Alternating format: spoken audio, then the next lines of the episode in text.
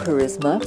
The Chanel suit you wear, the car you drive, the way you've been taught to use your body or speak your words? Not really. Stylish or intoxicating as these things may be, they're ultimately externals, stuff put on from the outside. And as such, they offer any man or woman little more than the appearance of charisma. And like pastiche, appearances never deceive a discerning eye. Okay, so what are the real characteristics of real charisma? Where does it come from? How do you get it? And what is living with charisma all about? This is what I think. Charisma, the real McCoy, has unique qualities. Expansiveness, for instance, energy, joy, creativity, it's not only a way of being which calls forth all the powers at your disposal, from pragmatic to inspirational, from intellectual to intuitional. It's a natural way of relating to yourself, to those you work and play with, even to our planet itself, from all of these modes of being.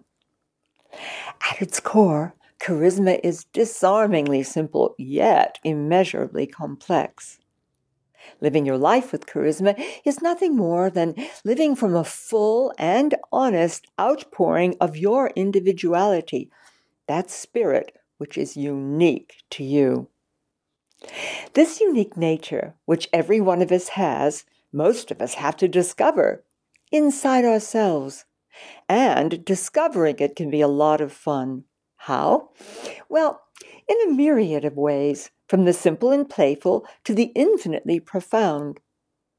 Stop for a moment. Think of the colors you like best, for instance.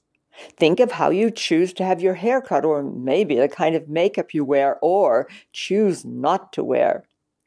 Charisma is explicit in the way you think and talk and in the deep values you embody, the dreams you dream, and the things you create, whether they be works of art, intellectual, or physical feats or just your day to day ways of being. Charisma is also evident in the rhythms and the fluctuations of your energies. Think of how different you are on the tennis court to when you hold, say, a child in your arms, or when you produce a piece of work, or you get involved in an intellectual discussion, or you embrace a lover. In each of these circumstances, so long as you are true to yourself, you will have charisma the originality of your spirit just shines through. Now, connecting with that spirit, your soul, if you like, coming to respect it and courageously choosing to live from it brings charisma to birth naturally. Of course, sometimes this can feel challenging. Frequently, it's exciting. It can often be amazing, too.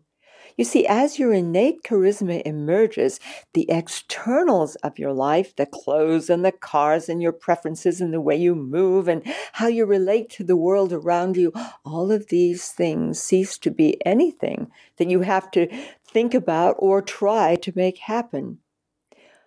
Because what happens is they unfold and develop naturally, beautifully, mysteriously, even organically from within. And they become ever more honest and potent expressions of who, at the very core of your being, you are.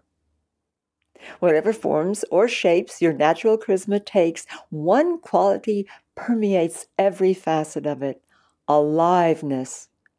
Then, radiant well being arrives, together with a sense of profound respect for yourself, just as you are. Okay, what I find is the more fully you dare to allow your unique nature to shine through, the more charisma you have, and the simpler everything in your life becomes. Just as well, in the 21st century crazy world we live in, we keep being bombarded by a litany of challenges. These include things like breathing polluted air and interacting with the corrupt mainstream media that are always trying to sell us things we don't need and don't want at prices we can ill afford, as well as publishing false reports about events that are taking place in the world.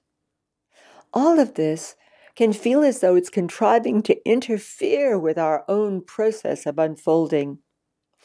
I suggest, therefore, that you take a decision right now not to let any of these things get in the way of discovering the essence of who you are. You see, I believe that each of us is designed to become a creator in a new world for ourselves as well as for the planet as a whole. I hope you'll join me in the process of discovering your own charisma, watching it unfold, and discovering, most importantly, who you are at the deepest level of your being. For along with all the chaos and the horror and the suffering and loss that surrounds us in our world, there's also great promise for a new way of living. I mean, look, has there ever been a more perfect moment for your charisma to come into its own, both for yourself and those you care for? Join me in exploring the power of charisma in your life and set yourself free.